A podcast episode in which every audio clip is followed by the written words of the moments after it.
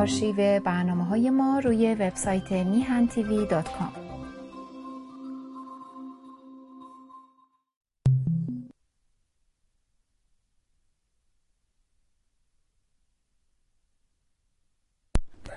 با پوزش از شما. با درودی دوباره خدمت یکایک شما خوبان و نازنینان. سعید ببانی هستم. در این روز سهشنبه پنجم آبان ماه هست و برابر است با بیست و پنجم ماه ژانویه. مدارس در ایران همچنان بلا تکلیف است. بخشی بازن بخشی باز نیستن. و یک سردرگمی عجیبی وجود داره و این جنایت است. جنایتی بزرگ که آثارش در فردا خواهیم دید. واقعا اوضاع آشفته است. ارزم به حضور شما که بذار مستقیم بریم خدمت جناب آقای سلیمی نازنین. عرض ادب احترام کنیم سلام کنیم به این بزرگوار. تشکر کنیم از همه مهرش به میهن و فرجه ای که در اختیار ما قرار می‌داد آقا سلام می‌کنم به شما. من هم جناب بهبانی عزیز به شما عرض سلام دارم. درود و سلام به شنوندگان و بینندگان ارجمند ما مخاطبان میهن تیوی. امیدوارم که امروز هم یک برنامه در این شرایط حساس داشته باشیم مورد استفاده ارجمندان ما قرار بگیره. حتما با کمک شما چون همیشه این راه پرپیچ و خم رو ادامه خواهیم داد. ارزم به حضورت که فکر می‌کنم مهمترین موضوع همین هیچ نباشد الا داستان تحریم ها و از شما پرسیم که چه خبر است چه می‌بینی و چه میگذرد. بفرمایید تا بله چون به هر حال با توجه به اینکه یک نجواهای تازه شنیده شده و همیشه هم این به خاطر اینکه چندین بار هم تا الان گفتیم که اقتصاد ایران از سیاست از مناسبات خارجی از مسئله تحریم ها. به هر حال متاثر اونجا تکانی می‌خوره اینجا ارز پایین بالا میشه بازارها. یک تغییرات روزانه ای رو در خودشون دارند بسیار به هر حال پرسشی است که برای مقدمه چون یک دور جدیدی حداقل شروع شده. اگرچه در هفته های اخیر چندین بار حتی تیتر صحبت جنابالی با من این بوده که آیا این برجام زهر رو جام زهر رو مجبور علی خامنه ای سر بکشه یا نه؟ همیشه همین صحبت بود که به خاطر اوضاع اقتصادی خالی بودن خزانه امکان جنبش ها و برامت های اجتماعی مبارزه مردم قشت های گوناگون صرف های گوناگون اینها مجبورند به یک گونه حالا یا توافق حداقلی و یا یک گام های دیگری رو این برجام و یا جام زهر رو باید می بایست علی خامنه ای و تیمش سر بکشند ما در هفته های اخیر این بحث رو داشتیم. شما خب اشاره ای که الان جنابالی دارید اینه که ما در این یکی دو روز اخیر مدام هم امیر عبداللهیان از یک مذاکره مستقیم با آمریکا صحبت می‌کنه هم دیگران روزنامه های گوناگون در تهران در این یکی دو روز اخیر از مذاکره مستقیم با آمریکا صحبت می‌کنن حتی افرادی اومدن خیلی با حرارت در, در مجلس در جای گوناگون صحبت کردن که چرا شما مذاکره رو با آمریکا رو به تعویق انداختید؟ ما این ویدیوها رو از یک روحانی از یک فرد اقتصادی از یک استاد دانشگاه داریم میشنویم که به نظر میاد که این نجواها رو هم هم به گونه بخشی از جناحی از این حکومت که تقویت می‌کرده پس از صحبتی که دو هفته پیش خود شخص علی خامنه ای که در مورد این پشتکواروهایی که زده بود یکی از همین پشتکواروها رو که زد در مورد تعامل با آمریکا اگر ضرورت داشته باشه و یه سری حرفای دیگر که همراه با غیرت دینی و غیر و غیر گفته بود امر مذاکره رو در پشتکواروهای جدید خودش هم مطرح کرده. بنابراین یک شق این بازی های اینها الان اینه با توجه به اوضاع جدیدی که مسئله جنگ اوکراین و مسائل دیگر ما می‌تونیم امشب بهش برسیم. به نظر میاد که اینها وارد یک فاز جدیدی دارن میشند که اون مذاکره مستقیم با تیم آمریکاست. و ما خب شنیدیم که اون نفو از تیم مذاکره کننده همراه با دو نفر دیگر یعنی سه نفر از تیم رابرت مالی. اینها کسانی بودند که خود اون به هر حال در تنظیم و در تعیین حتی پروتکل های قبلی تحریم های گوناگون زمان اوباما افراد این سه نفری که میگن ترک کردن تیم مالی رابرت مالی رو اینها در واقع توی اون بودند. گمان زنی ها اینو نشون میده که به نظر میاد که بایدن و تیم رابرت مالی یک قدم به نفع تیم مذاکره کننده ایران کنار در عقب داره میشینه و اونها هم قطعا در جاهایی دارن عقب بیشینن که این مذاکره ای رو که البته به نظر میاد که روسیه زیرکانه و موزیانه چون به هر حال روسیه خواهان این بود که خودش همواره به عنوان واسطه در این میان میموند و شرایط خودش رو در این مذاکراتی که وجود داشت مطلوب می‌کرد بهینه می‌کرد. برای خودش دلال بازی و واسطگری که برای اون همیشه یک نان آب خوبی داشت برای روسیه. یا اینکه در جاهای ما رو قربانی می‌کرد برای سیاست های مسئله اوکراین و جاهای دیگر. به نظر میاد که این تایید زمینی روسیه در این میان که گفته که آمریکا می‌خواد مذاکره مستقیم با ایران بکنه تا حدودی این رو هم نباید خیلی جدی تلقی کرد. به حال یک موضوع دیپلماتیکه.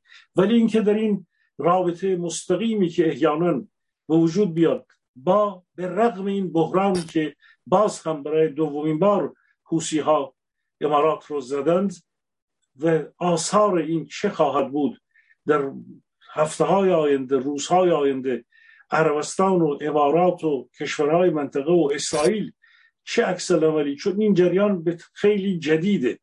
هر عملی یک عکس عملی داره با خودش. واکنش منطقه چه خواهد بود؟ آیا اونها میپذیرند؟ آیا اونها که با نگرانی ها و در هفته های اخیر حتی بعضی ها گفتن که زدن حوسی ها به امارات حمله کردنشون نتیجه حملاتی بوده که اسرائیل در اون تونل های زیرزمینی داشته. بسیاری ها این گمانزنی را کردن که علی خامنه ای و رژیم اسلامی مستقیم نمی‌خواد با اسرائیل درگیر بشه. او مستقیم می‌زنه تونل های موشکی اینا رو می‌زنه. اینها واقعا قدرت و جرأت اینا ندارن.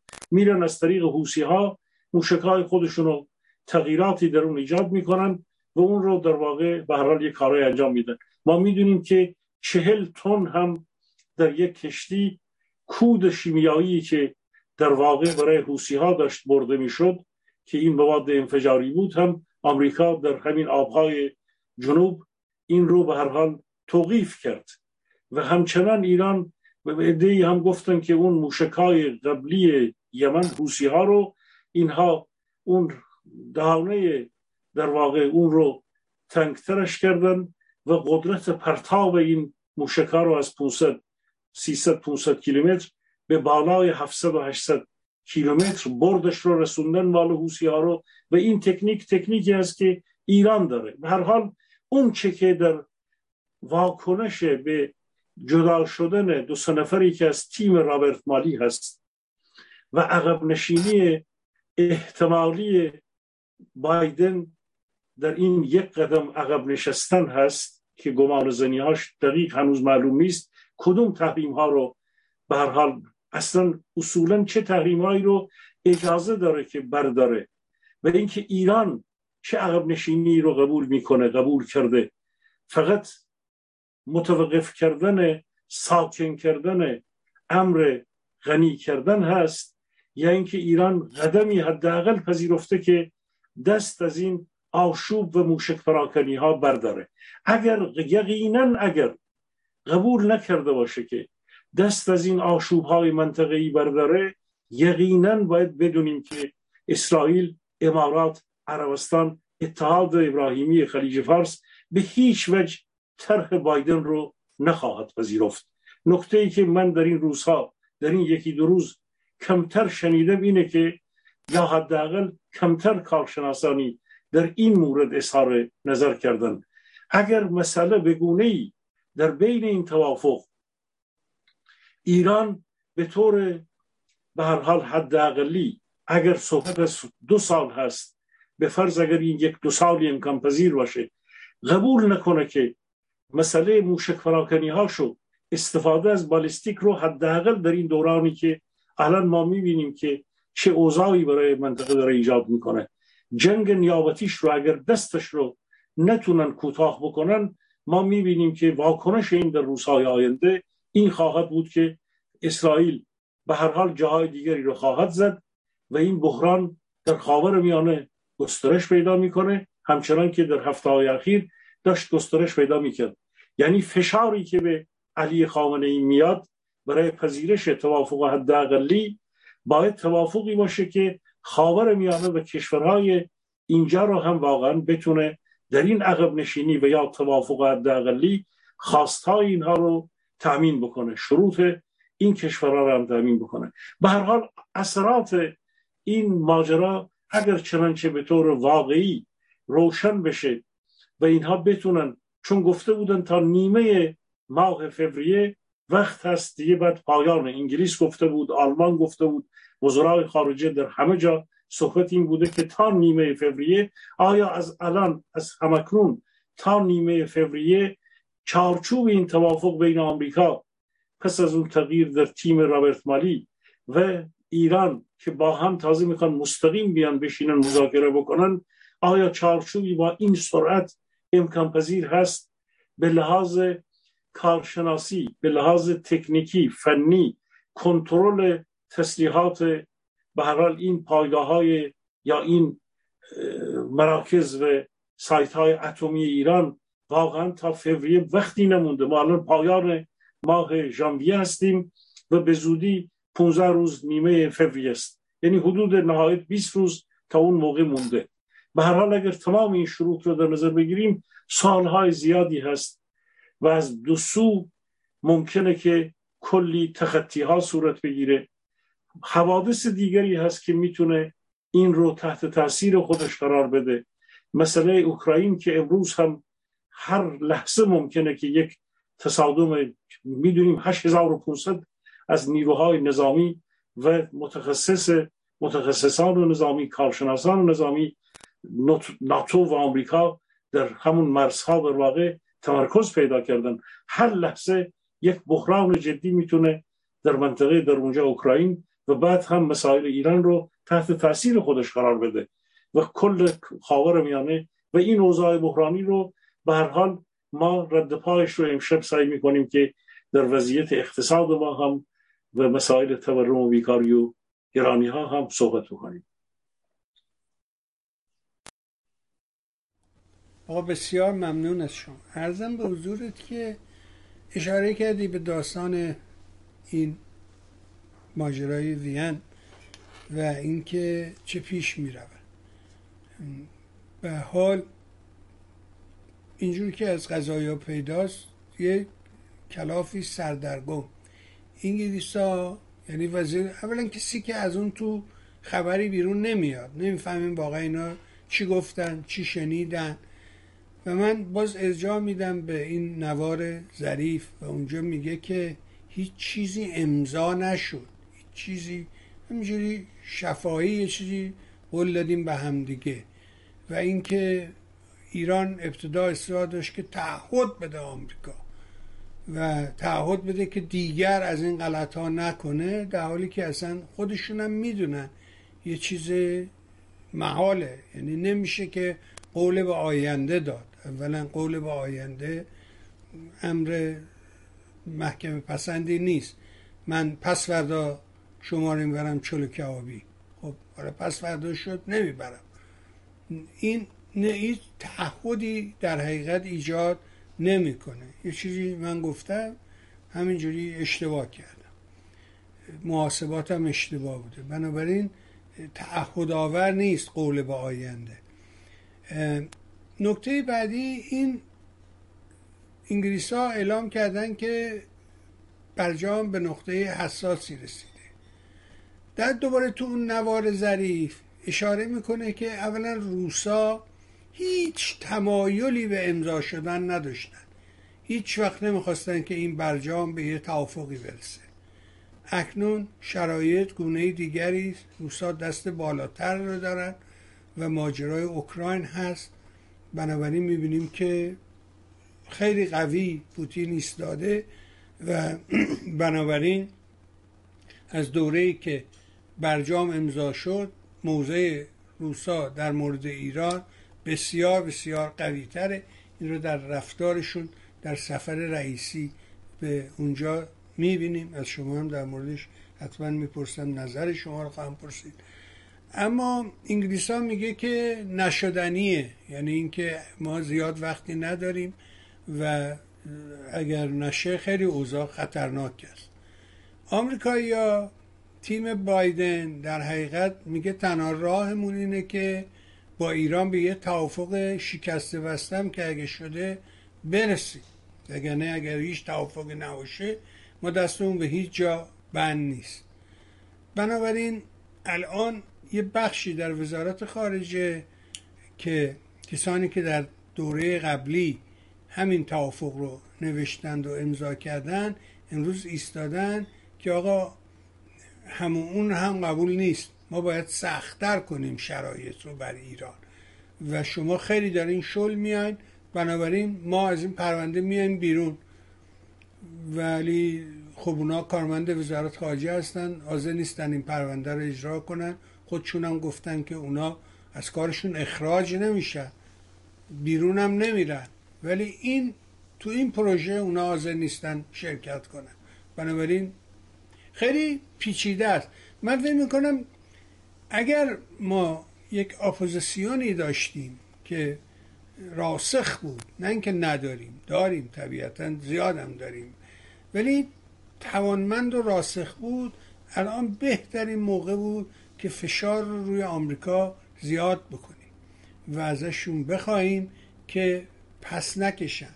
چون اینا جز زبان زور هیچ زبان دیگه رو قاچاقچی حالیشون نیست. تنها زبانی رو که قاچاقچی حالیشونه زبان زوره. بنابراین باید در مقابل اینها از زبان زور استفاده که هیچ راه دیگری وجود نداره.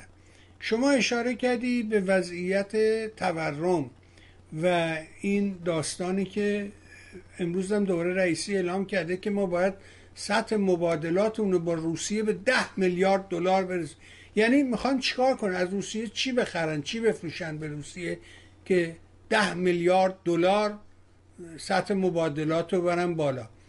شما اگر تو بازار بری هیچ جنسی که ببینی روش نوشته میدین راشیا وجود نداره.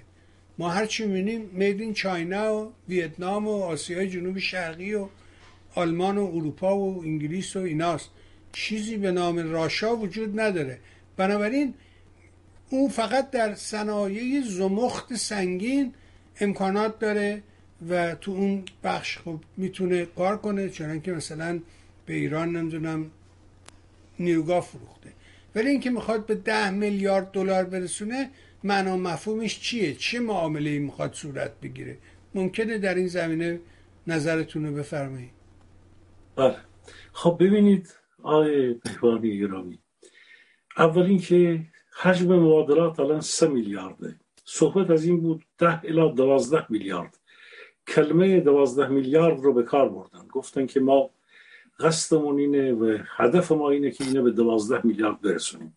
شما برای اینکه بتونید یک تبادل تجاری داشته باشید با یک کشوری باید بتونید یک سری ساختارهای معینی رو براش ریخته باشید. اولین و اولین ساختار ساختار بانکی و مالی است. یعنی شما بانک هایی باید داشته باشید. الان شما تصمیم می‌گیری چهار تا تاجر حرکت بکنه بره اونجا. باید بلیت بخری توی دفاتر مشترک ایران و روسیه. مثلا میگم باید یک اعتباری رو از بانک ایران حرکت بدی به بانک های اونجا. چون شما قبل از جابجایی پول قبل از اینکه شما بری پول شما میره. شما یک به هر حال یک ترانساکسیون هایی دارید. اینها رو برنامه‌ریزی می‌کنید. اگر قرار باشه که چیزی رو جابجا بکنید که اونجا خرید بکنید شما که نمی‌تونید یه بسته پول با خودتون همراه بردارید برید توی این ماجراها و اینا دلار همراه خودتون یا اولم بکشید برید اونجا هر چی رو با. بنابراین اولین کارتون اینه که مسائل بانکی و مالی شما تنظیم شده باشه. دوم اینه که شما در چارچوب قراردادها و قوانین دو کشور با همدیگر قوانین اصلی و الحاقی. مسائل گمرکی داره توضیحات دیگر داره مسائل گوناگون داره که هر کشوری اون رو باید به هر حال امکان پذیر بکنه.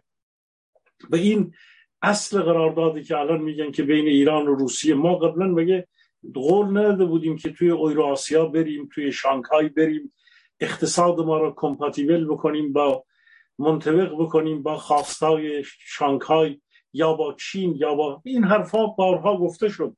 بارها هم متاسفانه ادهی که همه چیز رو در حقوق بین الملل اون هم ناقص و یا فقط در مسائل روزنامه و فقط ژورنالیستی می‌بینند به امر اقتصاد به امر حقوق اقتصاد قوانین تجاری قوانین گمرکی مسائل بانکی و مالی توجه ندارن یه چیز رو میشنوند یه چیزی رو میگند یه کسی چیزی میگه در فضای رسانی حالا یک روزنامه بی بی سی هرچه ایران انترنشناله چهار نفر داخل ایران میگه. اونها هم که یه تازیانه چهل و سه سال تو دستشونه میگن اقتصاد مال خره بانکدار خره تاجر خره تولید کننده خره وارد کننده خره. فقط علی خمینی خربان بود با یه تازیانه. اقتصاد رو با تازیانه می‌خواست جلو ببره. خب اون تازیانه تو گرده خودشون داره می‌خوره. این اقتصاد به فوجه کشیده شد برای اینکه اینا می‌گفتن اقتصاد مال خره. یعنی همه کسانی که در اقتصاد کار می‌کردن چارپا بودند سازمان حمایت دستگیر می‌کرد. سازمان اون تعذیرات می‌زد. قوانین چهل هزار قانون که محسن رضایی می‌گفت من می‌خوام اینا رو بردارم. خب الان اینا وجود دارن. الان بحث ارز گمرکی و ارز ای, ای است که سامانه مبادله الکترونیکیه یک جدالی به پا کرده. این ژورنالیست سیاسی حقوق بین که اسمش هست که اینا رو که نمی‌دونه که اصلا مسئله ارز گمرکی 4200 تومانی با اون ارز است چیه؟ ماجرا اینو نمی‌فهمه. شما باید شش ماه براش توضیح بدی که آقا این یک بحرانی امروز در سیستم گمرکات و عوارض ایران. این بحران رو نمی‌تونه ایران همین دولت سیزده هم حل بکنه. خب میاد میگه که اون که میگه من می‌خوام سه میلیارد بکنم دوازده میلیارد ای بیان میگن که آره میشه کرد چین اومده می‌خواد 480 میلیارد سرمایه گذاری می‌کنه و به زودی هم خواهد کرد. هر چی شما براش بگی دو سال زبان ما مو در آورده که آقا اقتصاد ایران منطبق بر آسیا و شانگهای و تا حدودی با چین نزدیک شده ولی با روسیه ای که به لحاظ سیستم بانکی به لحاظ سیستم های مالی به لحاظ ساختارهای در واقع اقتصادی به لحاظ وضعیت بازارهای ما به لحاظ اینکه ما هر دوتا رقیب هم دیگریم. هر دوی ما گاز و نفت داریم. ولی روسیه در واقع ساختار فرسوده حمل نقل داره. من توی حمل نقلم اگر قاچاقچی رو نمی‌شناسم قاچاق مواد مخدر رو شاید صد بار بیشتر از اون از اون مایاتش تا دیگرانش تا جامداتش تا بین کشورهای اروپایی و ترکیه و اینها تا استرالیا بارها دیدم. اتاقهای لیزریشون رو دیدم سگشون رو دیدم. به هر حال توی جاده ها اینها رو پشت سر گذراندم. اینها رو به چشم دیدم توی آقای بهوانی که اینا چی می‌کنن؟ ساختارهای اقتصادی اجتماعی و در واقع تجاری روسیه فرسوده است. کامیون هایی که بین بنادر ما با اونها میرن فرسوده است. فرخت دریایی ما اصلا از طریق دریای خزر با کشورهای منطقی با مشکلات رو به روی حمل نقل دریایی ما. جاده های ترانزیتی ما از طریق ارمنستان تا از گرجستان و ارمنستان و تا روسیه این ساختار باید آماده باشه برای یک تجارت دوازده میلیاردی. اینها زمان می‌خواد همه اینها. بعد روسیه خودش کالاهای سنتی نداره. ماشینالات کشاورزی نداره. وسایل خانگی نداره. همه را داره وارد می‌کنه. ما داریم از کره جنوبی وارد می‌کنیم وارد می‌کردیم. یک سری از کودها و غیر رو ما از کشورهای اروپایی وارد می‌کردیم. روسیه خودش وارد کننده داروست. اون چی رو که ما وارد می‌کنیم روسیه هم وارد می‌کنه. روسیه یک اقتصاد فرسوده داره و نتونسته بعد از سال 1991 که 1991 که اول گورباچوف و یلسین و بعد پوتین که 20 خورده ای ساله بر اونجا حکومت می‌کنه نتونسته مثل چین در واقع این بنیادهای فوندامنت انفراسترکتور اقتصادی خودش رو بریزه. عرض کردم کالاهای سنتی کالاهای کشاورزی سنتی کالاهای دارویی کالاهای مربوط به به هر حال چیز حتی کشاورزی رو اینها رو نداره. روسیه شما اقلام وارداتیش رو ببینید بیش از صد میلیاردش بخش کوچکی رو ایران می‌تونست بده. بعد ایران به لحاظ بستبندی ها به لحاظ کار لوجستیک امروز یک سری حداقل ها رو از دست داده. شما ببینید جنس هایی که من دارم می‌بینم جنس هایی که یخچال یخچالی که از ایران سه روز طی می‌کنه میاد ترکیه میاد آلمان این یخچال تو راه سیستم ماشین سیستم یخچالش خراب میشه. بعضی اوقات با حرارت صفر داره میاد. باید با حرارت منهای هشت باشه. بسیار این موادی که میارن. بسیار این مواد واقعا مورد استفاده نیست برای بازارهای غربی. خب اینها مشکلاتی هست که سه میلیارد رو شما نمی‌تونید با این ساختارهایی که توضیح دادم با این وضعیتی که بسیاری از مشکلات اقتصادی ما یا جنسهایی که ما باید صادر بکنیم و وارد بکنیم به گونه به همدیگه نمی‌خوره. ما چی میخواییم صادر بکنیم؟ مواد سنتی پتروشیمی که خب اونا دارند. مگر اینکه به اونا گاز ارزان به فرض بدیم؟ امکان استفاده صاف نفت و گاز رو به اونا بدیم. که اونها به ترکیه بدن که دلالی به نام ترکیه اون استفاده کنه بفروشه به اروپا. ترکیه هم در این میان فرصت طلبترین امروز ببینید در روزنامه اقتصادی.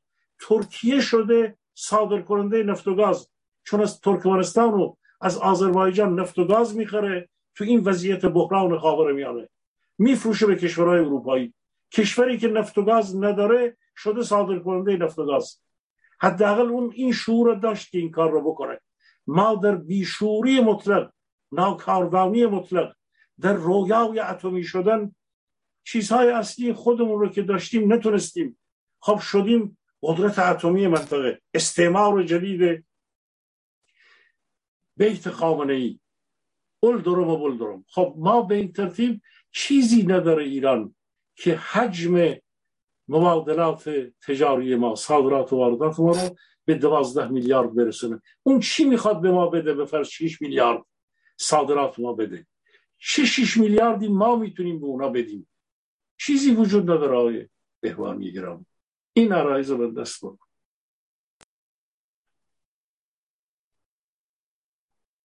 ممنونم دقیقا پرسش من همین بود ما با این چی می‌خواد بفروشه به ما یا ما چی می‌تونیم از اونا بخریم واقعا؟ پس بنابراین اینا نمی‌دونم معنا مفهومش چیه. یعنی به کی داره این حرفا رو می‌زنه؟ داخل ایران مردم که دارن با پوست و گوشت و استخونشون می‌بینن. متخصصین امور صاحبان تجارت و صنعت و نمی‌دونم بازرگان ها. اونام که خودشون دارن می‌دونن و می‌بینن. اوضاع بسیار بسیار آشفته است. بذارید برگردم از شما بپرسم راجع به این وضعیت تورمی. دیروز همین سوال از بایدن پرسیدن.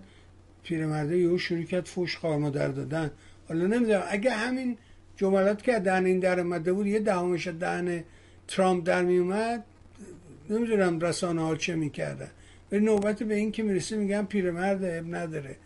باد ازش در میره میگن پیرمرد اب نداره. تمام زندگی ما افتاده است یه مش آدم اینگونه بپرسیم از شما وضعیت تورم رو در ایران چجوری می‌بینی؟ بفرمایید. اگر جواب داشت فاشی نمی‌کرد. شاید جواب نداشته. برحال اما برسیم به کار خودمون. به حضورتون که خب این روزها باز هم در مجلس بحثای بحث ارز ترجیحی 4200 تومانی به شدت توی مجلس بحث شد درگیری شد. در کمیسیون تلفیق مجلس در کمیسیون بودجه مجلس در بین کارشناسان اتاق, اتاق بازرگانی و صنعت و معدن. در جاهای گوناگون اساتید دانشگاه. شما می‌دونید که در همین روزها دو تا از اساتید خوب دانشگاه رو اونهای فاضل رو به اونهای عوازر آرش عوازری همچه اسمی؟ بله آرش عوازری رو که اساتید جامعه شناسی و فلسفه بودند خب اینها کارهای معینی کرده بودند در دانشگاه بهشتی و در ایشون این آقای محمد فاضلی در طرح محیط زیست در موارد دیگر واقعا مشاوره های زیادی دارن مقالات گوناگونی مثل آقای محسن رنانی و دیگران و یا در درس فلسفه. خب این اساتید رو اونهایی که چهار کلمه حرف بلد بودن می‌تونن برای این کشور بگن. اونها رو حتی از کرسی دانشگاهشون هم دور می‌کنن. نمی‌ذارن که اون گونه که نظرات کارشناسی در ایران پیش بره. عرض ترجیحی کسی نداشته که بتونن اینها اون افراد رو یکی بعد از دیگری زدن و بیرون کردن. بحث عرض ترجیحی قبل از اینکه عرض ترجیحی رو من باز هم اینجا بگم ببینید این من تا چند بار به عرض شنوندگان و بینندگان رساندم و امروز دقیقتر این رو مشخصتر توضیح و تاکید می‌کنم. ببینید آقای بهوان وقتی که چند جور ارز با در داخل کشور داریم. به شکل نرمال و عادی و متعارف در کشورهای بزرگ یک ارز یک نرخ ارز قیمت پول ملی با پولهای دیگر جهانی مقایسه میشه یا دارای اون وزنی هستن مثل دلار یا در درجات بعدی مثل اویرو پول ژاپن پول چین قرار می‌گیرن. وزنش و رابطهشون رو در بازارهای کنونی دیگه مثل قدیم میزان طلا و اینا تعیین نمی‌کنه. قدرت اقتصادی تولید ناخالص داخلی و ذخایر ارزی اون پول در کشورهای دیگر در داخل اون کشور تعیین می‌کنه. وزن در واقع اون پول رو پول هر کشوری رو. در ایران شما ببینید ما اولا که یک نرخ ارز نداریم. نرخ 4200 تومانی داریم. نرخ 11000 4200 تومانی همه می‌دونن شنوندگان و بینندگان ارجمند ما که این مال یک کالاهای ترجیحی اساسی بوده. روغن و هر این چیزا. گوشت و نمی‌دونم کنجاله گیاهی حیوانی و برای حیوان و داغ و تیور و اینا.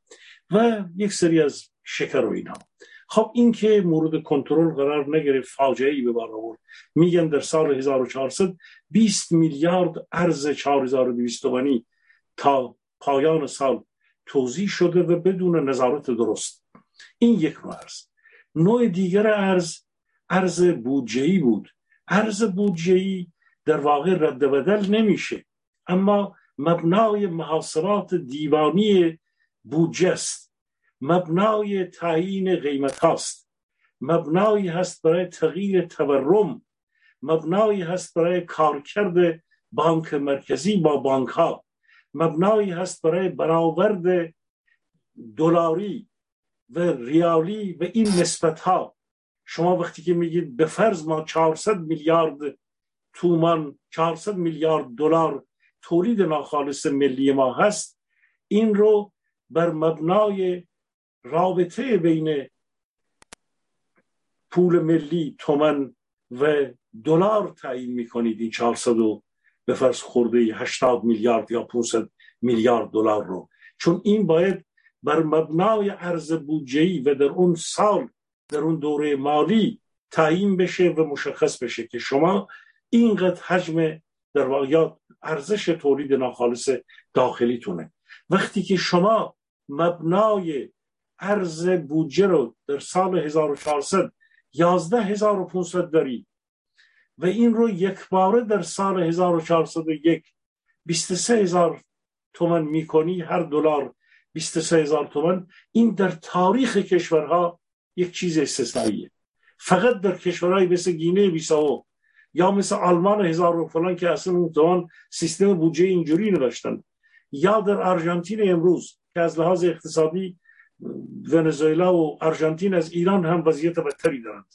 یا در کشورهای چند کشور آفریقایی اونها هم حتی به یک ثبات و اطمینان حداقلی رسیدن. اصلا امکان نداره در یک کشور پیشرفته متمدن اینطور شما ارز مبنای ارز رو در بودجه یک بار دو برابر بکنی. شما وقتی که قیمت دلار بودجه ای رو از 11500 تومان به 23000 تومان میرسونی و بودجه عمومی رو از 940 هزار میلیارد تومان به 1500 تریلیون تومان میرسونی. شما در همونجا 11500 و 23 هزار تا دو برابر کردی. یعنی قیمت ها رو دو برابر کردی در سال 2000 در سال 1401 پس ارز کارکرد ارز بودجه‌ای مبنای 11523 هزار تومن یعنی دو برابر کردن قیمت ها دستمزد چقدر بالا میره؟ 10 تا 20 درصد. شما ارز رو مبنای در واقع تور... امری که تورمزاست امری که تعیین می‌کنه مسائل دیگر اقتصاد رو امری که بعدا رابطه بانک مرکزی با بانک ها را تعیین می‌کنه. تغییر نرخ تسیر ارز. شما به این ترتیب قیمت رو دو برابر کردی در سال 1401 تازه این بخشی از صحبته. شما در این سال 1401 فقط اینو ندارید.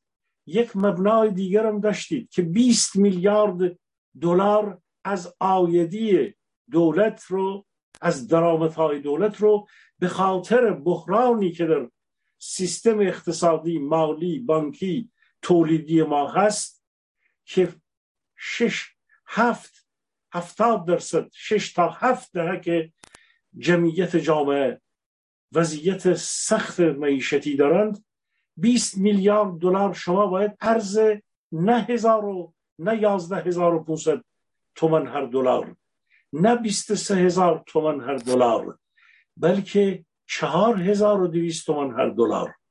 و این در بودجه شما تأثیر گذاره یعنی بخشی از مسائل و محاسبات دیوانی شما برای بودجه 1401 همه اون اون 23 هزار تومن نیست 4200 تومنیه بخشی از مراودات شما ارتباطات شما رابطه بانک ها با بانک مرکزی رابطه مردم با در واقع دولت بر مبنای این کال برای تامین کالاهای اساسی مردم فقر زده که با سوبسید در تمام این دوران 43 سال یارانه زندگی کردند از چار با زندگی 4200 تومنی تعریف میشه در بودجه. این رو هم شما بگیرید دارن برمیدارند به فرض اگر این 20 میلیارد دلار رو به فرض میگم شما نسبت به مثلا اون 100 میلیارد دلاری که باید بودجه عمومی باشه این ارقام رو دارم فرضی میگم. 20 میلیارد دلار واقعیه که مال 4200 تومان هر دلار بوده.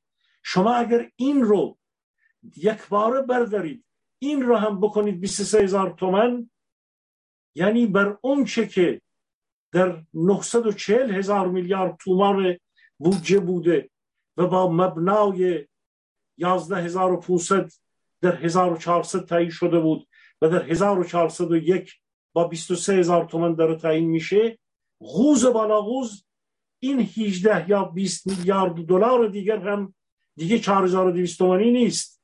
این هم میشه 23 هزار تومن ببینید چه غوز بالا غوزی میشه. ببینید چه بحرانی. چون شما زندگی مردم رو همین 4200 تومانی رو که تسهیلات ایجاد می‌کرد. یارانه ای بود برای نون برای روغن برای شکر برای گوشت تخم مرغ گوشت گاو.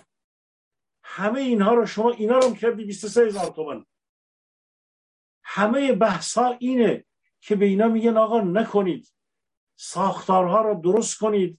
ببینید من برای شنوندگان و بینندگان می‌دونم این توضیحات یک کمی گاهن خسته کننده است. ولی باید بدونیم اونی که میگه بودجه رو فلان کار رو می‌کنید تراز بودجه رو پول نفت میاد همه رو حل می‌کنیم یک باره تصمیم می‌گیریم با شوروی با روسیه فلان قرارداد می‌ذاریم. این مشکلات اقتصادی رو چی می‌کنن؟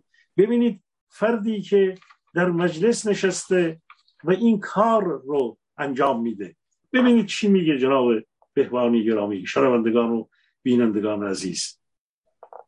مهدی اسکری عضو کمیسیون تلفیق بودجه.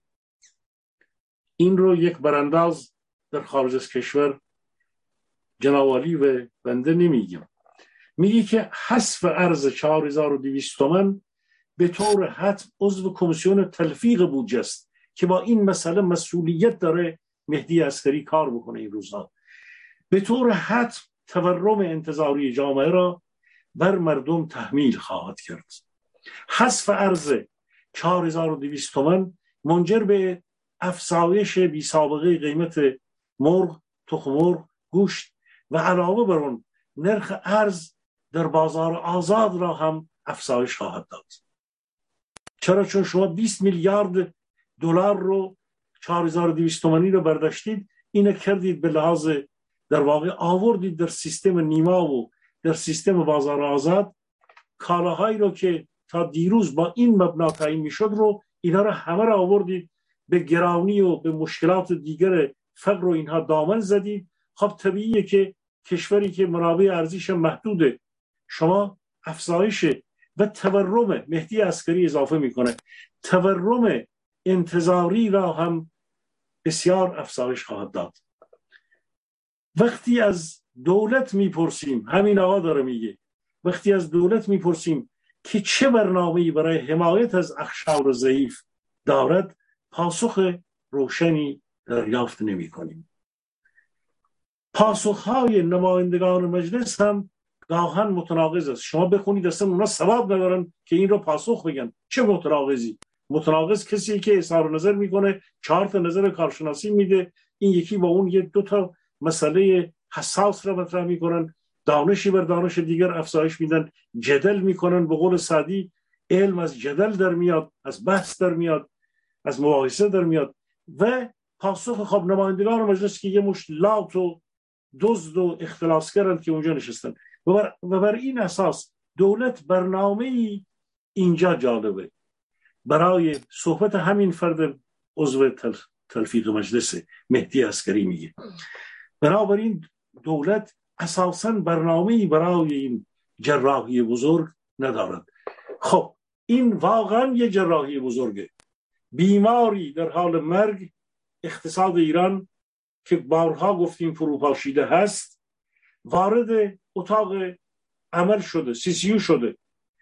ارز ترجیحی 20 میلیارد دلار امسال که اگر حذف بشه گفتند نهایتا 100 هزار میلیارد تومانش شما 20 میلیارد رو اگر الان با 25 حتی هر تومن هر دلار 25 هزار تومن حساب بکنید 20 میلیارد چقدر میشه حساب بکنید؟ 20 ضرب 25 میشه 500 هزار میلیارد تومان. از این 500 هزار میلیارد تومان رو از گلوی مردمی که اینا رو بهش دادند اینقدر فقر و بدبختی و فشار و دستمزدهای فاجعه و اتوبوس خوابی و خیابان خوابی و فقر وحشتناک و مرگمیر خیابانی و خودکشی و همه اینها. با همین ارز ترجیحی این رو ما داریم شاهدش هستیم. شما 500 هزار میلیارد تومان رو از گلوی مردم فقیر می‌گیری می‌خوای 100 هزار تومان به 100 هزار میلیارد تومان بهش بدی. تازه اگه اون رو بدی اینجاست که میگن باید کارت نام داد. آقای بهوانی. اوضاع رو کوشش کردم که دو مسئله بزرگ رو توضیح بدم. یکی این که اگر ارز بودجه مبنای بودجه از 11500 به 23 هزار تومان برسه قیمت خود به خود دو برابر میشه. قیمت ها دوم اینکه اگر این 500 هزار میلیارد تومان رو هم از گلوی مردم بگیری 100 هزار میلیارد تومان به این چند 50 60 میلیون نفر گرسنه بدی ببینید 1401 چرا مهدی اسکری میگه که جراحی بزرگه. بسیار بیشتر میشه اینو توضیح داد آقای بسیار افراد دیگری اومدن صحبت کردن. یوسفی از مجلس اومد صحبت کرد. گفت که در بودجه تنها 150 هزار میلیارد تومن برای تولید در نظر گرفتن 150 هزار میلیارد تومن در حالی که با این 150 هزار میلیارد تومن در سالی که به عنوان سال مال زدایی برای تولید و گشایش اقتصادی همین سدالی سال نام گذاشته بود با 150 میلیارد تومن با این اقتصاد ورشکسته هیچ وقت تولید به حرکت نمیفته و بحثایی که امروز در مجلس بود. این جراحی بزرگ اون گونه که این عضو تنفیق مجلس میگه یعنی 500 هزار تومن رو بکشی 100 هزار میلیارد تومن بدی بودجه رو اون کارو بکنی. در شرایطی که هیچی نداری به این دلیل که علی خامنه ای مجبور بود جواب زهر رو سر بکشه. بسیار بهش گفتند ولی این مقاومت کرد. بعضی میگن این اونهایی که واقعا بیخبرند. میگن که فشار باید بهش بیاد تا این پول خودش رو خرج بکنن. فکر می‌کنن که این زیر توشکش دلار پنهان داره در همونجا و تازه اون دلارا رو میاره به مردم میده. میگه شما برید این کارو بکنید. خب اصلا این مسئله اقتصاد اینطوری حل نمیشه. خود این مسئله مورد بسیار بسیار نقد و توضیح ستاد اجرایی فرمان امام که سرمایه های علی خامنه‌ای در اونجا کار داره می‌کنه. حالا بخشیش به پتروشیمی هست که داده دست یکی از عزیز کرده های خودش که میگن سی درصد از کل منابع پتروشیمی ایران رو تولید می‌کنه. اینها سرمایه های در گردشند هیچ وقت پول دفن شده سید علی و طلاهای دفن شده یه چند نفر رو شما یه مو از خرس کندنه. ببینید خانواده لاریجانی رو زدن یه مقدار رو گرفتن یک بحران عظیمی در درون اینها ایجاد شده. به خواهد شد. بحران های دیگر تمام دار درشتاشون پولاشون رو دارند یک تعداد معینی رو زدن که جنگ قدرت باشون جریان داشت. اینها پولای خودشون رو که نمیدن که بیان مشکل اقتصاد ایران رو حل بکنن در این شرایط. اون پول رو برای ماندن خودشون بقای خودشون برای سرنوشت بچه هاشون جوجه هاشون که گذاشتن آرزو دارن اینا رو در یک شرایطی نوه هاشون رو بفرستن در کشورهای دیگر. حالا چه سرنوشتی اونها دارن جای خود. ولی این وضعیت جراحی بزرگ اقتصادی است بهوانی ایران. آخه دیدم رئیسی تو تلویزیون ایران گفتگو کرده. ببخشید من اوضاع سلامتم درست نیست. اگر تکسوفه می‌زنم علتش گرفتاری ری است. ارزم موضوعی که گفته که آره اخشار درست میگن اخشار. کلماتی به کار میره عجیب و غریب نشان میده که این آدم چقدر بی سواده. و راست میگن حقوقشون کم اما ما چیکار می‌تونیم و کاری نمی‌تونیم بکنیم؟ همینی که هست. یعنی واقعا یه دولت جوابش به مردم اینه که همینی که هست. بذارید این رو رها کنیم برای اینکه جز اشک و آه چیزی از توش بیرون نمیاد.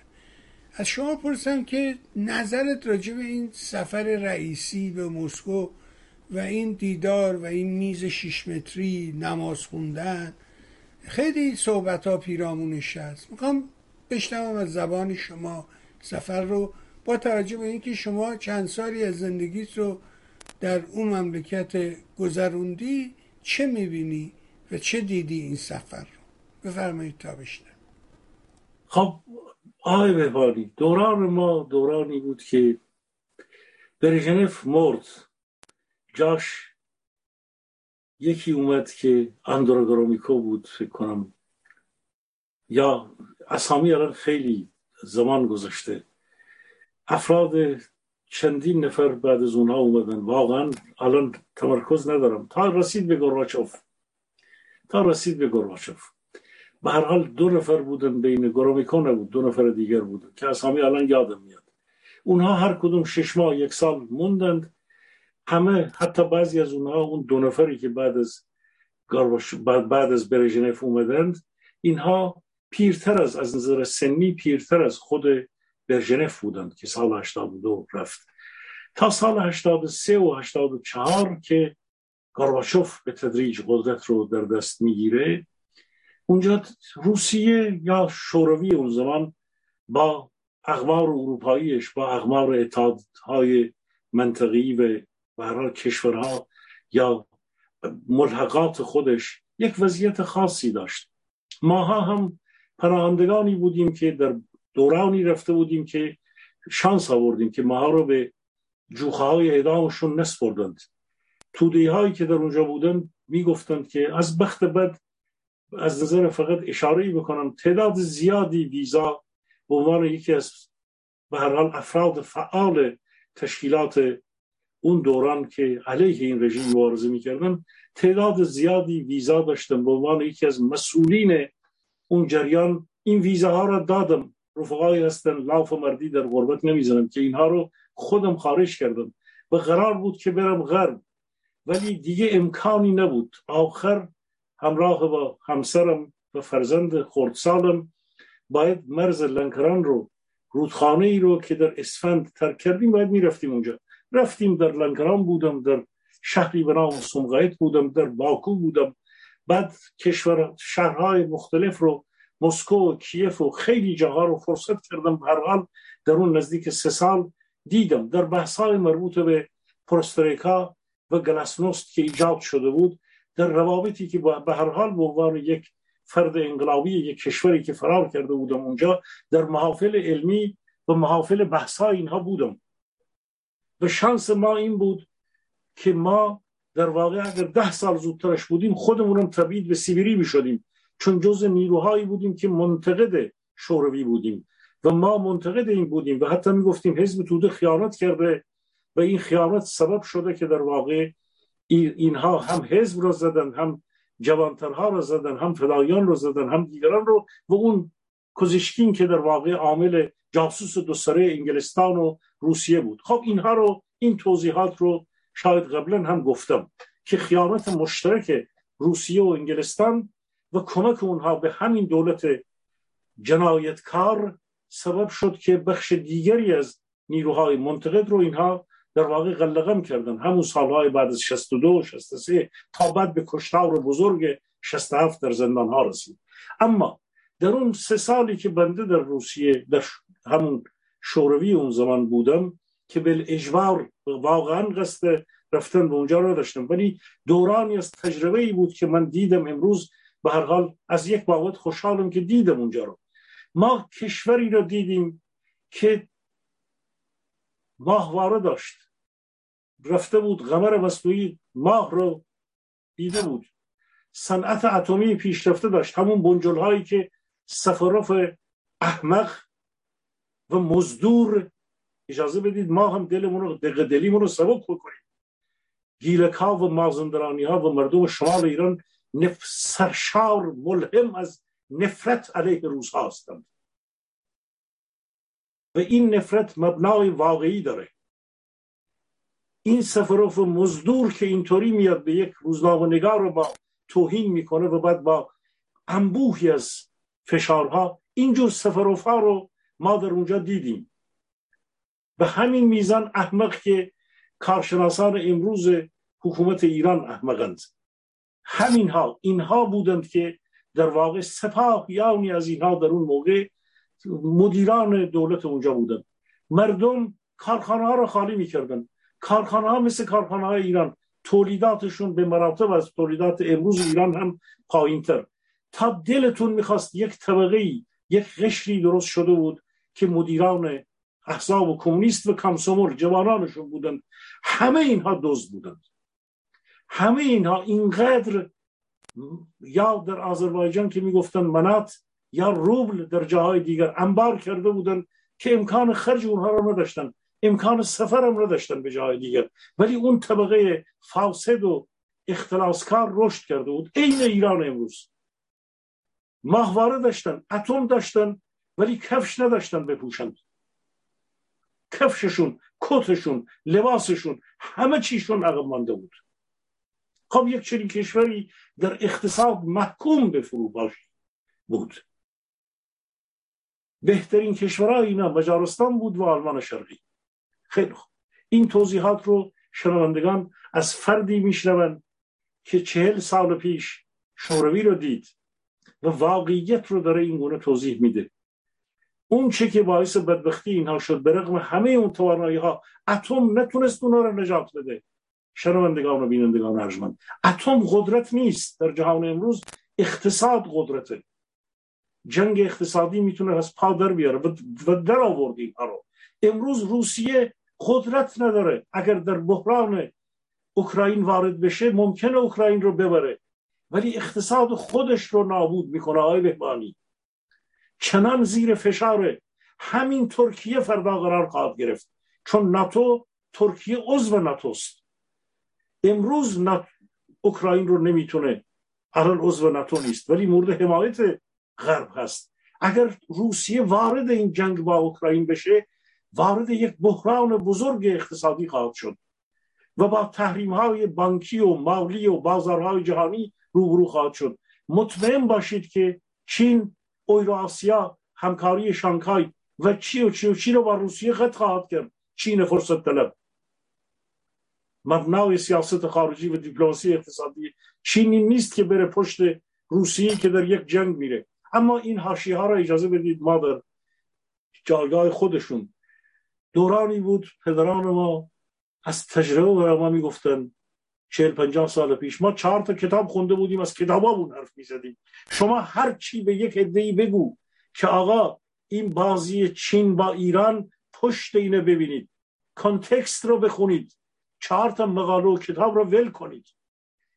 تعمل بکنید مناسبات رو ببینید دانشتون رو اضافه کنید تجربتون رو اضافه بکنید. ببینید واقعا چین این کار رو می‌کنه. آقا این روسیه ای که این به قول خودش این سید رو امام سیاه رو کشونده اونجا اگر امروز آقای بهوانی یکی من بگه که اینا خالسیا بازی می‌کنند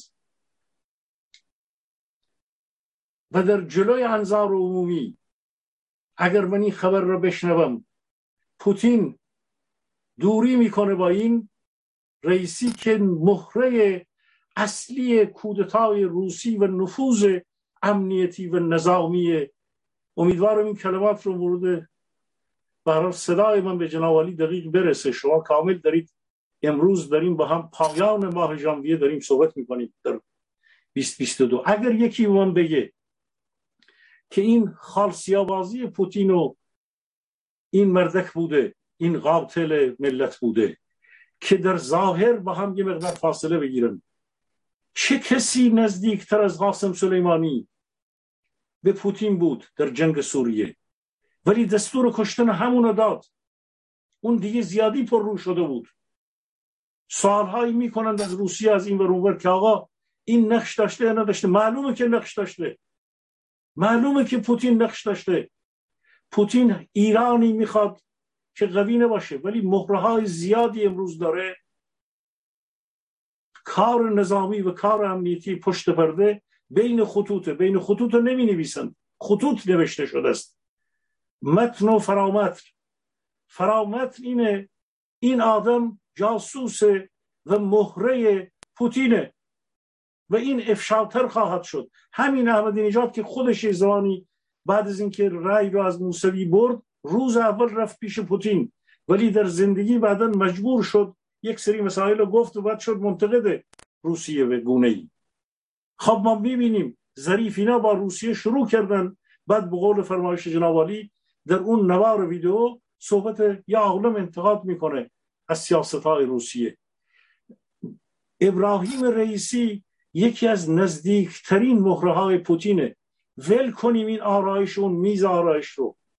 اونجا چینش چطور نشستن؟ آرایش میز رو که دوتا رهبر دوتا رئیس جمهور دور از هم نشستن دو تا مترجم وسط نوشتن. خب آقای پرویز سیاد هم که فرد عزیزی است بسیار ارادت هم دارم در هنر در کار سینما بهش ارادت دارم. ایشون هم می‌تونه بیاد یه ویدیوی دیگه بده. ولی تفسیر این کار چیه؟ شما به درستی اشاره کردید. اگر یک اپوزیسیون قوی بود می‌تونست این محاسبات رو ارزیابی بکنه آنالیز بکنه. اینکه این قاتل ملت اونجا چطور نشسته اون به این چی میگه؟ این میگه سلام اون میگه علیکم السلام. بعد اون میشینه بعد این میره میشینه و بعد براش نمی‌دونم سلام نظامی نمیدن ایست خبردار نمیدن. یک جای یک چیز فرش قرمز انداختن ول کنیم. ول کنیم. پشت پرده اینه که این آدم عامل اصلی نفوذ امنیتی پوتینه این همه قوقا که اون احترام نذاشته سنن به مردم ایران چی می‌رسه؟ ما رو وارد بحث کردن. خاطرتونه یه زمانی که شوروی وقتی که رفسنجانی حزب توده را زده بود رادیو مسکو می‌گفت یه فیلی در مسکو به حرف اومده. اسم فیل بود بهادر. بهادر می‌گفت بهادر فیل خوبی است. در ایران داشتن کمونیستا رو وابستگان به روسیه و شوروی رو داشتن غلغن می‌کردن. رادیو مسکو داشت مردم رو خر می‌کرد. می‌گفت که بهادر فیل خوبی است. من خودم به گوش خودم شنیدم. آقا مردم رو دارن از مسئله وابستگی روسیه به ایران و اینا دور می‌کنن. اینا همه جو ول کنیم این حرفا رو. اینا برای فلان شخص تنبون نمیشه. مسئله اینه که خوردند و بردند و دارن فلان می‌کنند و حالا با رئیسی به فرض با یک قاتل ملت این برخورد رو کرد یا نکرد؟ چه اهمیتی داره؟ منتها ایرانی هم در اینجا ما اگر یک اپوزیسیون قوی بود به سرعت جلوی این تبلیغات بی بی سی و ایران انترنشنالی و داخل کشوری و روزنامه شرق تهران و اینها رو می‌گرفت. واقع ول کنید. بحث اینجاست که پوتین در پشت پرده با رئیسی نشستند تصمیم گرفتند. اینا همه فریاته. تصمیم گرفتند که در ماجرای اوکراین و در ماجرای اتمی این گونه و اون گونه بشود. این تصمیم ها پشت پرده است. حالا جلوی مردم میان یه بازی خالسیا بازی می‌کنن. یادتون خالسیا بازا خالا میذاشتن سه استکان داشتن. اون دیگه فرقی نمی‌کنه که شما دست اینه که نمی‌کنی که میاد سر اون میز چطور میشینه. به درک پوتین یا بلند شده یا جلوش بلند نشده یا چی شده یا نشده اینها همه فرعیات ماجراست. چه فرقی می‌کنه که مردم ایران یک رهبر قاتل داشته باشن که آقای بستاقی و آقای اصلانی و آقای اشتری و دیگران قاتل های نوچه اونو دارن به محاکمه میکشونن؟ و دارن نیرو می‌ذارن که جنبش دادخواهی رو کاری بکنن که این آدم اصلا اجازه نداشته باشه به کشورهای دیگه بره. از بحث این که این اجازه نداره به کشورهای دیگه بره انترپول باید اینه بگیره دارن اینه جوری محبوب می‌کنن که رئیس جمهور ما رفته بهش اعتراف نذاشتن خب به درک که اعتراف نذاشتن بهش؟ اصلا نباید میذاشتن. اصلا باید دستگیرش بکنن این آدم رو. یعنی اگر شما بخواید ببینید ما یک قاتل ملت رو دوست داریم که رئیس جمهور ما بشه و بره مورد احترام قرار بگیره. این خودش یک مقصوی پیچیده است. یک مانیپولاسیون افکار عمومی است که این آقا که رئیس جمهور ماست باید بره مورد احترام قرار بگیره. باید دستگیرش بکنن آقای بهبانی تا اینجا تفسیرم رو نگه میدارم. به نظر من بسیاری خارسی بازی ها خیم شب بازی ها ماجراها پشت این سفرها هست که از پشت برنامه ریزی میشه. همونطوری که برای اپوزیسیون 43 سال برنامه ریزی شد که این رو قلع و قمع بکنن. یا کارهای دیگر و کارهای دیگر. فعلا عرضی ندارم. نقطه می‌ذارم قربان. ممنون از شما. خیلی هم دقیق بود. تصادفا عرضم به حضورت که منو به یاد داستانهای عجیب و غریب اینجایی که گفتی که فساد همه تشکیلات حزب رو فرا گرفته بود. منم در اون زمان ها در دوره یاروزلسکی خیلی در لهستان رفت آمد داشتم و به هر خیلی کارا اونجا انجام دادیم. و چه می‌دونی که لهستانی در ایران کارهای زیادی رو انجام دادن. غالب کارخانه های قند و شکر ایران از سازوکارهای لهستانی هاست. بخشی از تصفیه خانه ها اینها مربوط به لهستانی هاست. درست میگی واقعا در اون دوره خیلی دیگه یعنی اواخر کار فساد بود و دقیق گفتید که پولا رو نمی‌دونست چجوری خرج کنه. می‌دونید که شما دقیقتر از من می‌دونید اونا دو تا سیستم داشتن دو تا مغازه داشتن. یه مغازه داشتن مخصوص خرج کردن با پول خارجی دلار و مارک و اینا. می‌تونستی اسمش پوکس بود اگر اشتباه نکنم. یادتون میاد یه همچه فروشگاه هایی بود؟ توی شوروی اسمای گوناگون داشتن. کالخوز بود صافخوز بود شرکت های فروشگاه های بزرگ آره خیلی فرق داشتن با فروشگاه های خودشون بله گسپلان ها بود که مال صافخوز ها جنس های بنجل رو می آوردن بیچاره هایی که بسیاری از مردم گوجه و پنیر رو که می خریدن یک سومش باید مینداختن دور. ولی همونها در بازارهای روز در بازارهای صافخوز به هر حال یه جور بود کالخوز ها که مال دهقانانی بود که مقدار جنس های بهتر. بعد فروشگاه های بزرگی داشتن که در اونجا بخشن جنس های گران قیمت هم رو میشه تهیه کرد و بعد حزبی هاشون هم بیمارستان هاشون متفاوت بود. هم فروشگاه های مخصوص داشتن هم رستوران های مختلف داشتن که بسیار سطح بالا بود. برای اونها جنس بیچاره خاطر اینکه مثلا مدیر کل بود طرف دو تا مدرک فوق لیسانس داشت. ولی مثلا برای اینکه بتونه یه رستوران خوب بره یه غذای خوبی بخوره ای بی خودی می‌گفت آقا امشب بعد بریم فلانجا. برای اینکه به حساب وزارتخونه این سنده رو میذاشتن. پولش وزارتخونه می‌داد. خلاصه دلی از ازا در می آوردن و ما رو مرتب به رستوران ها و جای شیک می بردن بگذار. اما داستان رئیسی رو که گفتی باز دوباره منو بردی به سالهای 60 و 1960 عرض می‌کنم. اواخر 59 60 دوره ای که روس ها سوریه رو مال خود کرده بودن. رفتار این حافظ امین اون موقع بود. قبل از حافظ اسد یه سرهنگی بود به نام سرهنگ حافظ امین که کاملا دست نشانده روسا بود و همون داستان اون جاسوس معروف الی کوهن جاسوس بزرگ اسرائیلیا که خیلی من یادم روزنامه بچه بودیم روزنامه های بزرگ تیت زده بودن. برای اینکه این کاری رو که انجام داده بود کار بزرگی بود. خودش رسونده بود به مقامات من وزارت دفاع. معاون می‌خواستن بکننش وزیر می‌خواستن بکننش مرده رو وزیر دفاع. در حالی که اسرائیلیا داشتن با سوریا می جنگیدن او یه تحریر داد که مثلا گفت خیلی حیف این سربازا زیر اینجا آفتاب داغ هستن. روی این بلندی های گلان یا جولان بذارید که ما اینجا برایشون درخت بکنیم. زیر سایه درخت ها اینا بشینن استراحت کنن. و همون درخت ها در حقیقت علامتی بود برای اسرائیلیا که بفهمند که آه اینا پایگاهاشون در حقیقت در کدام منطقه است. و نوع درختهایی رو که میکاشتن نشون می‌داد که مثلا اینجا واحد توپخانه است اونجا واحد پیاده است. واحدها هم با نوع درختکاری ها نشون می‌داد. یه چنین دوره ای بود و بالاخره روسا با وسیله قطع کردن برق شهر و گله گله برق شهر رو قطع می‌کردن.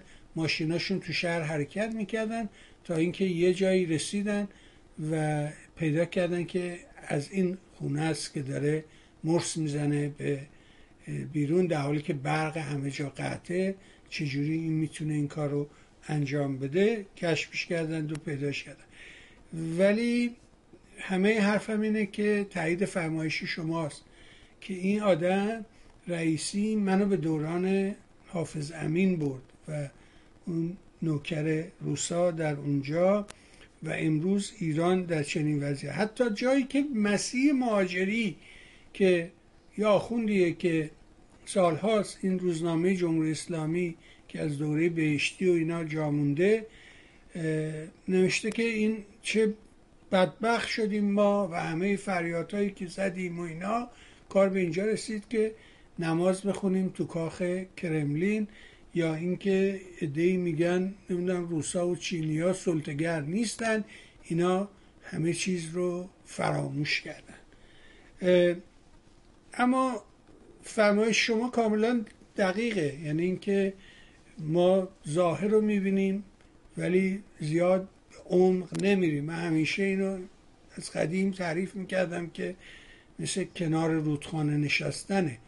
از کنار رودخانه که رد میشی می‌بینی او اینجا یه سری امواجی ایجاد میشه. اینو در سطح خب همه می‌بینن. اینجا موج ایجاد شده.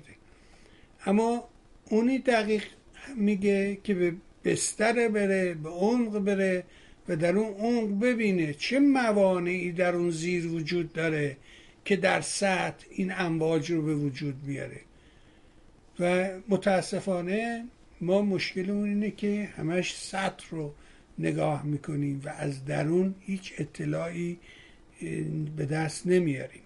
یا حواسمون به اونجا کمتر توجه می‌کنیم دقیق بود مطلب شما. من از شما تشکر می‌کنم مثل همیشه. و همین داستان قاسم سلیمانی رو هم دقیق اشاره کردی که یک نوکری بودش که تام تمام ظریف تو این نواره تعریف می‌کنه که خیلی اصرار می‌کرد که به مسکو بره. ولی روسا را نمی‌دادن بهش. تحویلش نمی‌گرفتن تا اینکه برجام که معلوم شد. اون وقت تحویلش گرفتن صداش کردن بردنش که مسیر رو تغییر بده. و سرانجام هم به درک واصل شد و مردمی از شر این موجود خبیس یک قاچاقچی بزرگ خلاص شدن. و می‌بینی که بعد از مرگ او هنوز نتونستن اینها سرپا بشن یا آدمی رو جایگزین او بکنن. هرچی تلاش می‌کنن موفق نمیشن. یکی از دلایلش اینه که اون پول مفصل رو در اختیار داشت و امروز اون پول کم شده و به حال و چون این اختلال ایجاد شد در نتیجه مسیر قاچاق هم عوض شد. اما دوباره برگردیم به موضوع جناب جناب ولی اون یک هدیه بزرگی به سدلی داد غیر از منطقه غیر از جنگ های منطقه. بفرم. او به دست خودش بسیار بسیار بسیار واقعیت نزدیکه و این گمانه نیست. او به دست خودش با طرح خودش رفسنجانی رو کشت. این حرفی که ما سه سال پیش هم این رو در یکی از همین ویدیوها گفتیم. الان موجود اسناد که در اون موقعی که می‌گفتیم روسیه داره نفوذ هرچه بیشتر می‌کنه و این کودتا رو به اشکال گوناگون داره در سیستم امنیتی و نظامی ایران می‌کنه و بعد از اون در این سه سالی که از 97 تا امروز دیدیم که چگونه روسیه مهره های خودش رو هرچه بیشتر قوی کرد و کاشت در سپاه در امنیت در بیت خامنه ای از ولایتی تا دیگران تا دیگران تا دیگران. تا همین رئیسی که یکی از مهره های حساسشه او دستور اون, اون موقع به حوادث اون موقع نگاه بکنیم قاسم سلیمانی بیشترین ارتباط رو با رفسنجانی داشت. امروز هم که داره جریان حتی محسن هاشمی داره به مسئله قتل پدرش داره چیز می‌کنه هرچی بیشتر شواهد بیشتری فاکت های بیشتری داره معلوم میشه که قاسم سلیمانی این مرگ رو این قتل رو به دست خودش برای سیدلی انجام داد. و او باید حس می‌شد. او خیلی کارا کرد. ولی دیگه اون دورانش تموم شده بود آقای بهبانی گرامی. امروز هم این مهره ها حالا همین رئیسی هست یه مهره دیگر هست. همچنان که مهره لاریجانی همه می‌گفتن لاریجانی این اسناد مربوط به چین رو رئیس مجلس ایران اینو علی خامنه ای رفتن این تفاهم 25 ساله رو پشت پرده این بود. خیلی سریع اون رو کنار گذاشتن. همونطوری که جناب اشاره می‌کنید اینا اینقدر قسی القلبن اینقدر غدارند اینقدر جنایت در اینها. به هر حال بسیاری از اینها فرزندان خودشون رو با دستای خودشون با کلت کمری خودشون کشتند. اینا که ما دیگه یک بار دوبار نیست که میشنویم. در هر صورت دوران این هم می‌رسه. همچنان که ما می‌بینیم در جاهای گوناگون یکی از اینها ستاره بختش به هر حال پر می‌زنه میره به آسمان ها دوره بعد هم دورانش افول می‌کنه. زیاد طول نمی‌کشه که خود همین رئیسی اجازه بدید به اینم اشاره بکنم. یک موجی از نفرت علیه روسیه در ایران واقعا سراسر فضای مجازی رو گرفته. به خاطر اینکه مردم ایران تاریخ ننگین این وابستگی ما به مردم ایران ممکنه در خیلی جاها در یک دوره به دلیل ایدئولوژیک مذهبی شدن چی چی چی. ولی از استعمار این گونه مردم متنفرن و اینا روسا می‌دونه. اینو پوتین می‌دونه. موج نفرتی که امروز در ایران علیه روسیه داره جریان پیدا می‌کنه امکان نداره که دامن اینا رو نگیره گریبان اینها رو نگیره. این آدم و تیم اینها مشمول غیر از اون کارهایی که در اقتصاد کردن قتل کردن در زندان ها و در چی و چی کسانی که این گونه با روسیه در این شرایط نزدیک میشن و دست در دست توته ها و جنایت های اینا دارن روسیه یه چیز داشت به ایران بده. اون هم بنجل های اتمی که صدها میلیارد از این خورد چه در اونجا خورد چه ما رو ملبه دستش کرد در جنگ سوریه خورد ازش سود برد چه در سلاحایی که تسلیحاتی که بر اثر همین مسائلی که ایران ایجاد کرد. ایران حراسی و فشار ایران جنگ هایی که ایران را انداخت میزان از تسلیحاتی که فروخت تسلیه روسیه میلیاردها و صدها میلیارد دلار این ایران این رژیم علی خامنه ای برای اینها و پاسخ اینا رو به هر حال ملت ایران مردم ایران این جنایت های اینها که اینطوری ایران رو فروختن به اونها این رو فراموش نمی‌کنن و گریبان اینها رو خواهد گرفت. و مردم ایران در این رابطه واقعا استعمار ستیزی از خیلی پیش از دوران دکتر محمد مصدق در ایران ریشه داره. اون چه که باعث شد به هر حال در یک دورانی شاه فقید هم نتونست اون رو واقعا گریبان خودش رو از اون به رها بکنه همون دورانی از البته واقعا تفسیر نمی‌خوام بکنم. اصلا نمیشه این دو نظام رو به هم دیگر به هیچ وجه مقایسه کرد به خصوص سالهای پایانی شاه فقید که اصلا قابل مقایسه نیست. ولی این مسئله عدم رابطه درست با کشورهای استعمارگر که الان روسیه این نقش رو داره برای ایران بازی می‌کنه هر دولتی که این رو رعایت نکنه واقعا قربانی اون خواهد شد آقای بهوان ممنون از شما. البته آقای مرداد یه چند تا ازش ممنون چند تا اشاره به ما داد. یکی مربوط است به اینکه به ترتیب نوشته آندروپوف چرمینکو و گورباچوف. اینها به این ترتیب بودن این و... اسم یادم رفته بود. اندروپوف رو من اصلا از نزدیک دیده بودم در اونجا. چون من در اون دوران رسیده بودم. اندروپوف بعد از برژنف اومد بعد از اون نه اول چرننکو اومد بعد از چون خودش پیرتر از برژنف بود بعد از چرننکو اندروپوف اومد که ما همیشه وقتی که می اومد مثل این جو بایدن گاهی اوقات اینو نشون می‌دادن چرت می‌زد آقای بهوان. اون دیگه اصلا قدرت چیز نداشتن اونا به عنوان آره که پیرمردای پاکستان بودن و اینا از بازماندگان دوران گذشته بودن. تشکر می‌کنم جناب مهران گرامی که یادآوری کردن. به یاد منم انداختن قربان. بعدم اشاره به من داشت و حافظ امین رو گفت اشتباه گفتی امین حافظ بوده و نه حافظ امین همین حافظ. ازش ممنونیم که به حال حواسش به ما هست و نمی‌ذاره که ما اگر اشتباه می‌کنیم سریع به اون بگه. خب حافظه است. منم دیگه پیر شدم قبول کنم که دیگه اون چیز رو نداره همین حافظ.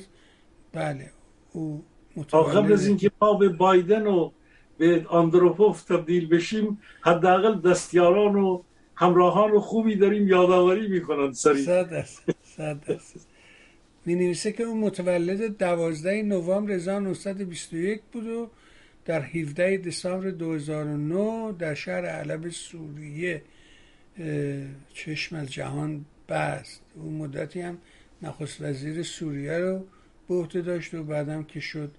آره اینا همون کسانی بودن که در دوره ناصر داستان پان عرب و پان عربیس رو به وجود آوردن. باز در همین نوار ظریف اشاره می‌کنه به اینکه وقتی که ما می‌خواستیم با عربستان راجع به مسئله یمن و اینها صحبت کنیم. گفتش که عرب ورد به شما ارتباطی نداره. برید به کارتون. و خلاصه دعواشون کرده بود ظاهرا. و راهشون نداده بود. اما مسئله بعدی بذارید ببینیم با توجه به وقت که دیگه وقت چندانی هم نیست. بفرمایید تحلیل سیاسی رو بشنویم از زبان شما. خب ببینید آقای بهبانی گرامی یک بحثی بود در فضای مجازی. اجازه بدید من این کلاب کردی ها رو که تقریبا به میزانی همه ماها رو هم گاهن در خودش می‌کشه. البته ما کلاب کردی ها یه زمانی جناب دکتر اسماعیل نوریالای عزیز جمعگردی ها می نوشت خاطرش شما بارها شما یادآوری می‌کنید به ایشون به جمعگردی هایی که مطالب بسیار خوبی رو در سالهای پیش می نوشت الان کلاپگردی ها خیلی مد شده و به میزان هایی گاهی اوقات آدم داره یک کار دیگه می‌کنه به فرض داره یک ویدیویی رو نگاه می‌کنه. یهو می‌بینی که شما هم اسمتون افتاد توی اون به گونه شما رو هم دعوت کردن. اصلا شما متوجه نیستید وارد اتاق شدید. این خیلی جالبه. مثل جریان سمد بود که با اون معلمی اومده بود که رفته بود زیر میز. بعد این الله یا دیگران بهش می‌گفتن تو چرا اونجا بودی؟ یا پیش پای معلم بودی؟ می‌گفت من اونجا بودم پای معلم اونجا بود. شما در واقع یه بار یه بار سر می‌خورید میرید توی اتاق زیر میز. و این ماجرا خیلی برای آدم گاهن جالب هست. آدم میشنوه چیزایی رو. یکی از این اتاقهایی رو که یه مقدار دیدم بعدش دیدم حرفهایی بود که به خاطر این تیپ برخورد آقای زیدآبادی. چرا اشاره می‌کنم؟ به هر حال آقای زیدآبادی یکی از کسانی بود که در راه آرمانهای خودش در یک دورانی ایشون به عنوان یک فرد شاخص مثل یک مقداری جوانتر از ما سالهای بعد از انقلاب در فعالیت های دانشجویی بود همراه دیگران بود رفت زندان. واقعا در اونجا زیر فشار بود شکنجه شد. همراه دیگرانی دوران سختی رو گذراند. امروز اومده ایشون ما تیپ های گوناگون اصلاح طلب داریم.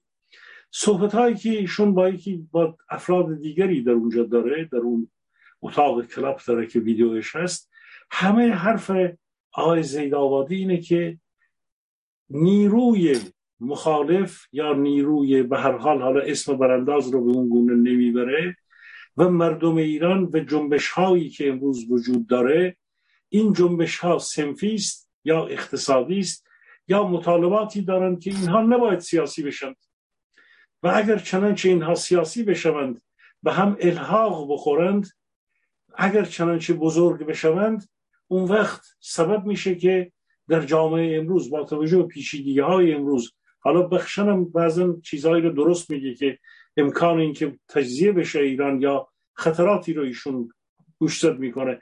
اما همه حرف ایشون اینه که کاری نباید کرد تا یک روزی به هر حال این جریان خودش حالا به چجور بر می‌خوره. یعنی اپوزیسیون و مخالف و جنبش های مردمی هم که جنبش های اقتصادی و سنفی هستند و ارزش اینو ندارن یا قدرت اینو ندارن و بعد اشاره می‌کنه واقعا مثل کسی که نطقش رو کشیده باشند همه چیز رو ازش گرفته باشند و تحت این عنوان که در ایران هست حالا در ایران بودن از یک لحاظ قابل فهمه که انسانهایی که در اونجا هستن زیر فشار اقتصادی هستن. خب به هر حال روشن فکر اونم هستن. بیان نگران بعضی از چیزا بشن. ولی وقتی که صحبت می‌کنه ایشون تمام این ماجرا اینه که نطق کسی رو شما کشیده باشی. حرفش اینه که هیچ کاری نباید البته در جامعه اصلاح طلبان سابق در جامعه ملی مذهبی های سابق و کسانی که به هر حال از همون نوع بودند بخشی از چپها و چپنماهای سابق از جریان هایی که سالها در واقع لبیگری می‌کردن نگهدار و گروه هایی که او ساخته بود در یک دورانی با او بودند در سالهای پیش این حرفها در مهاجرانی ها و در خیلی های دیگر این حرفها را آدم میشنید. ولی بخشی از این نیرو در واقع با توجه به جنبش هایی که جنبش های گسترده سنفی اقتصادی و جنبش های مدنی که مطالباتی فراتر از توش چندین خواست در اون هست. شما ببینید جنبش بازنشستگان یک جنبش سنفی و اقتصادی بود و این بسیاری از شهرها را در بر گرفت. ولی همون دوره‌ای که بازنشستگان می اومدن توی خیابان رأی رو هم می‌گفتن ما رأی هم نمیدیم به این رژیم. وقتی که یک نیروی یک قشری یک سنفی میاد یک طرف خواستای اقتصادی خودشو میده یک طرف میگه ما رأی به این دولت نمید به این رژیم نمیدیم اون شعار معروف بازنشستگان و چی و چی. خب این یک جنبش فقط یک جنبش سنفی اقتصادی نیست. تمام این چیزها لاپوشانی میشه. یا مبارزه مردم اهواز مبارزه مردم اصفهان به عنوان یک مبارزه سنفی و اقتصادی در واقع تلقی میشه. اصلا رابطه و فرق بین یک جنبش سنفی اقتصادی با یک جنبش مدنی و مطالباتی که درش خواسته های گوناگون نسبت به سیاست از قدرت اقتصادی انتقاد می‌کنه راندخاران فاسد رو انتقاد می‌کنه تا حاکمان و مدیران جنایتکار و اختلاسگر رو شما جنبش بورس رو کی می‌تونه بگه جنبش بورس یک جنبش صرفا مطالباتی است؟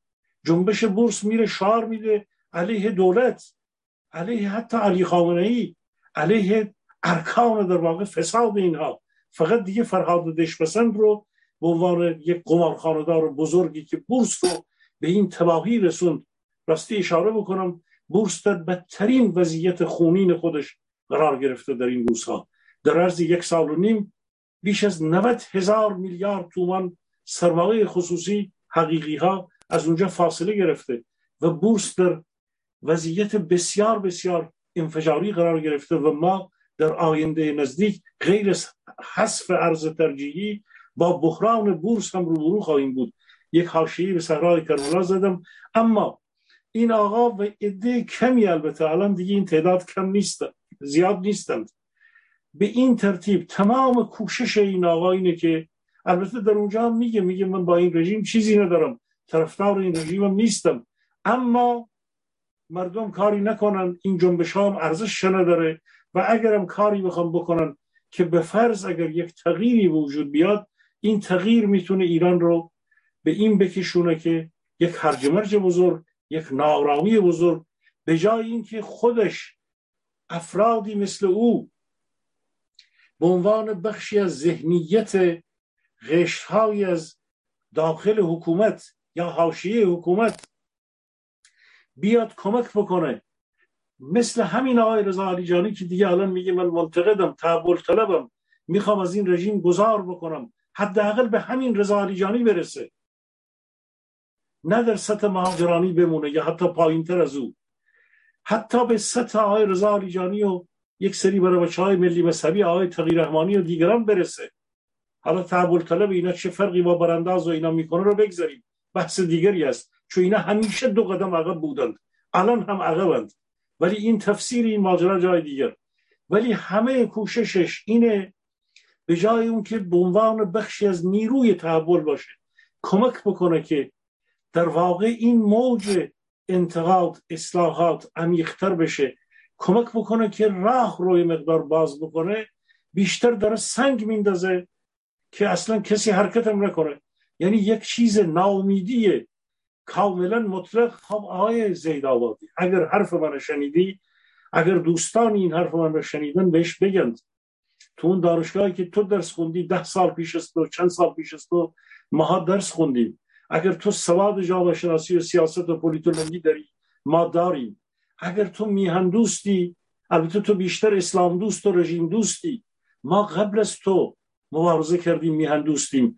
اگر تو با تجزیه طلبان واقعا فاصله داری ما هم با تجزیه طلبی با هویت طلبی در ایران با اینکه کسانی هستند شعار تمامیت ارزی یک پارچگی سرزمینی ایران رو زیر سوال می‌برن ما هم با اونها فاصله داریم.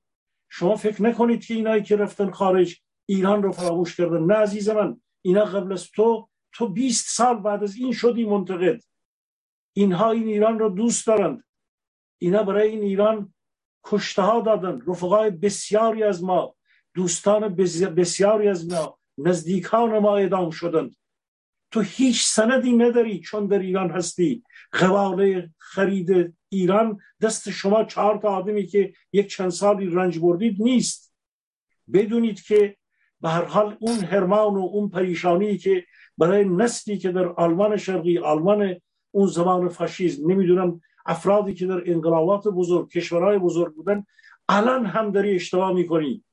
اون دوران که حمایت کردی اشتباه کردی. گوشت بسپار. آقای زیدآبادی. جناب دکتر احمد زیدآبادی. اگر فشار کشیدی ساکت شو حداقل. لزومی نداره بری کلاب کردی بکنی. و روحیه مردمی رو جوانی رو که سینه سفر کرده افکاری ها رو خراب بکنی. روحیه ناهید شیر بیشتر البته شما نمی‌تونی روحیه اونا رو خراب بکنی.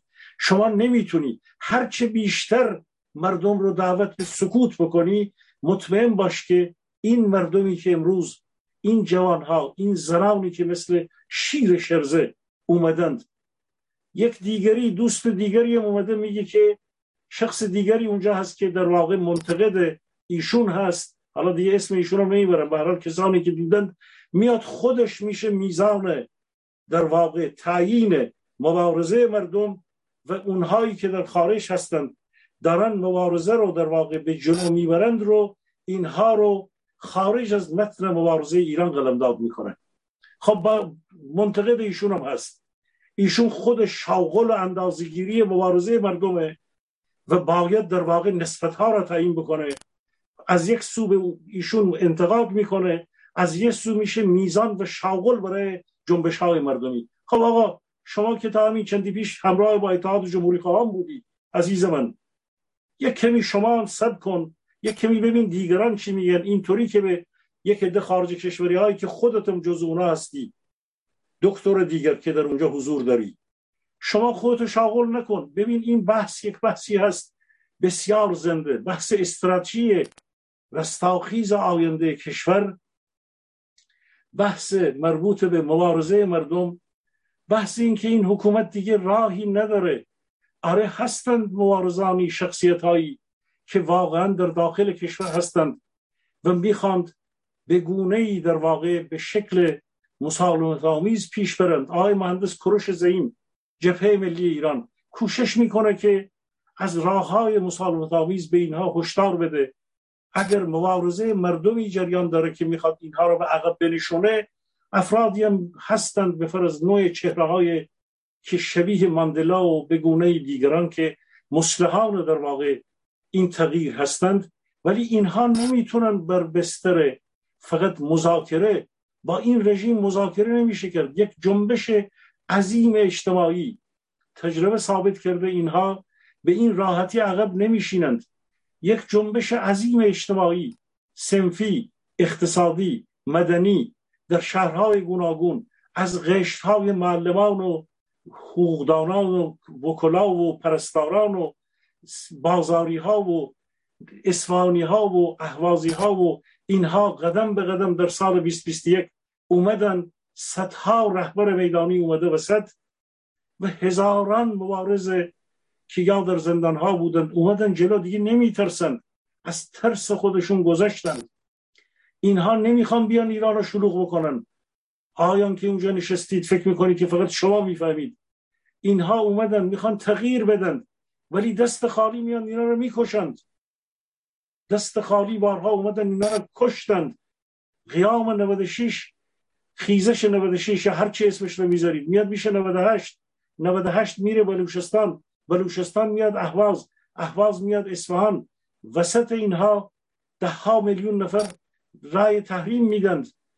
وسط اینها بازنشستگان 6 میلیون و 100 هزار نفر مستمری بگیرن خانواده هاشون که قدرت دارن با ویلچر و غیر ویلچر میان توی خیابان ها پرستاران بازاری ها جوانان ورزشکاران اومدند. اومدن اینا رو بردارند. شما یک عده میگید که یک عده خارج کشوریه. خارج کشوری شعار نداد اینجا. خارج کشوری افتخار باید بکنه که اینقدر انتلیگنت باشه باهوش باشه که مثل شما آیانی که یک دوره در اتحاد جمهوری خواهان بودید. باشه اشکال نداره. امروز اومدید جلوتر. یا ملی مذهبی بودید. یا اصلاح طلب بودید اون بیچاره آقای زیدآبادی هم به گونه ای اونها رو شما باید اینها رو در یک میزانهایی بیارید جلو آقای احمد زیدآبادی. همون دوستان شما که شما می‌دونید اسامی دیگر اصلاح طلب دارن ادهی دارن یک جور دیگر فکر می‌کنند. بسیار بسیار روشنتر از شما. شما بهتر می‌دونید از من. من اسم نمی‌برم. ادهی از اونها تغییر کردند. کوشش بکنید به نوبه خودتون به هر حال اگر جریان اصلاح طلبان پایان پیدا کرده کوشش بکنید. جلوی مبارزه مردم نیستید. اگر تونستید کمکی بکنید دستی بردارید کمکی بکنید. کسی از شما امروز انتظار نداره که قدرت رو به اصلاح طلبی نظام رو حفظ بکنید قدرت رو به اصلاح طلبی پایان پیدا کردید. ولی از نظر فکری می‌تونید چهار تا هوادارتون رو ناامید نکنید. می‌تونید به اینها بگید که به این شکل به این شکل به این شکل. میشه مبارزه کرد. ایران متعلق به همه ما هست به همه شما هست شما عزیزانی شما دوستانی شما مبارزانی که یک دوره کار کردید به اشتباه رفتید شما جز مدیران همین کشور خواهید ماند. چون خب شما نه ثروتی اندوختی ولی این دور حداقل نرو نرید دستکش سفید قدرت سخت علی خامنه ای پنجه آهنین علی خامنه ای بشید. نکنید این کار رو. جز نیروهای منتقد واقعی بمانید ایران امروز به همه قوای خودش نیازمنده. اگر می‌خواید ایران رو تجزیه طلب و هویت طلب و نمی‌دونم پرچم فلان و پرچم بلوچستان و پرچم کردستان و پرچم اینها نیان دولت های محلی نیان فردا فدرالیزم یکی بیاد بگه فردا بیاد تجزیه طلب بیاد بگه ایران رو به یک چنین فوجعی بکشونن. اگر می‌خواید که اینطوری نشه همه شما بیایید از همون دستاوردهای انقلاب و مشروطیت که امروز این رو میشه با دوران جدیدی این رو پیوند زد. تجربه های زیادی بعد از مشروطیت ما داشتیم. ما تجارب زیادی در این کشور داریم. به هر حال اینها رو بیاریم با مسائل دموکراسی حقوق بشر و مبارزه مردم و خواستهای مطالبات امروز مردم ایران. از محیط زیست از نان از حل مسئله تبعیض ها اینها رو مردم همه رو می‌دونند. فقط باید راه رو کوشش بکنیم امید و اعتماد و با اگر 9999 بار هم تلاش کردیم اپوزیسیون بزنیم نشد مثل ادیسون ده هزارمین بار شاید بشه. ناامید نکنید مردم رو. بذارید شعله های اعتماد و امید که در بین مردم ایران داره شعله میشه. و این مبارزات رو داره گسترده تر می‌کنه. رهبران میدانی جای نسل ماها رو داره به تدریج می‌گیرن. از ما متمرکزتر فکر می‌کنن بهتر فکر می‌کنن جوانترند سریعترند.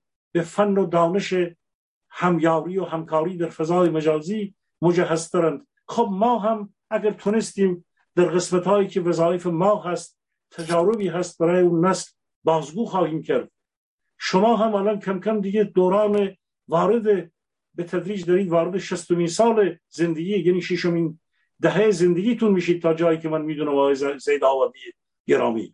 با مردم واقعا کوشش بکنید راه رو نشان بدید.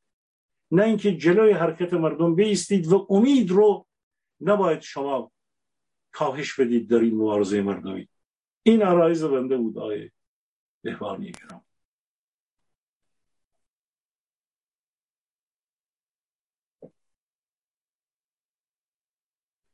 تندرستی آرزو می‌کنم قربان برش بسیار آقا ممنون و متشکر از شما.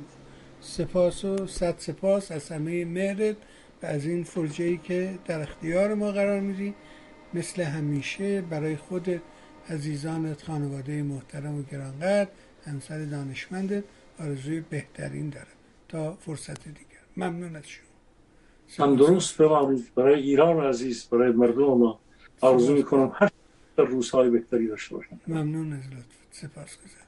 بها دوستان شنیدیم فرمایشات جناب آقای سلیمی نازنین رو. امیدوارم این صحبت ها نیز کمکی به ما کرده باشد. اگر این برنامه چون سایر برنامه مورد مهر و توجه شما هست لطف کنید سایت میهن رو به دوستانت معرفی کن. لینک ها رو حتما شیر کنید لایک کنید. تا سایر دوستان هم بتونن ازش بهره ببرن. از اینکه دنبال کردی از تو نازنین هم سپاس گذارم ممنون از شما.